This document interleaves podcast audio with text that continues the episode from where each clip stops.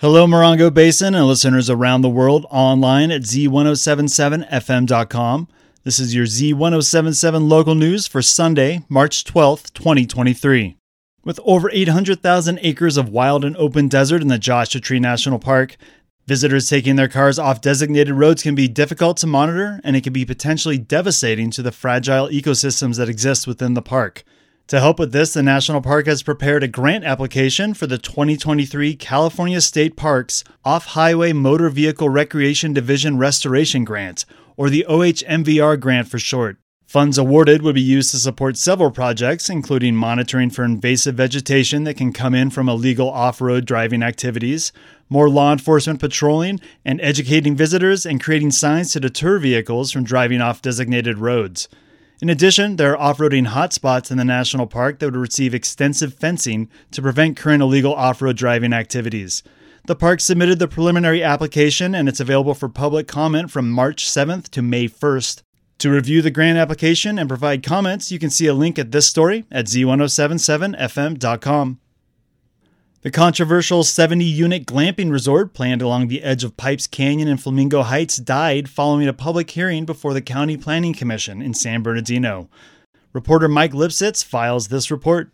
Despite a recommendation for approval from the County Department of Land Use Services, the project was denied without prejudice when no one from the Planning Commission was willing to make a motion to approve a conditional use permit. Without that permit, the project cannot move forward. The developer now has 10 days to appeal that decision to the Board of Supervisors. They may also resubmit the project for approval at a later date. Surely, the Commission's failure to act was influenced by the more than two dozen locals who spoke at yesterday's public hearing and the thousands of emails and letters opposing the project already on file. Following the hearing and discussion among the commissioners, Chairman Jonathan Weldy expressed the sensitive and challenging forces at play in this situation where the peace and beauty of the desert attract people here, and it is that attraction that threatens the peace and beauty of the desert. Reporting for Z1077 News, this is Mike Lipsitz. The Mojave Desert Land Trust has retained and renewed its Land Trust Alliance accreditation, a rigorous process with an organization that helps protect 20 million acres of land across the United States. The process of receiving the accreditation looks at a land trust's fiscal accountability, organizational leadership, and land stewardship. MDLT says that being a nationally accredited land trust is a sign of their commitment to conservation excellence. They've protected over 120,000 acres of land throughout California, with the large majority being right here in the Morongo Basin.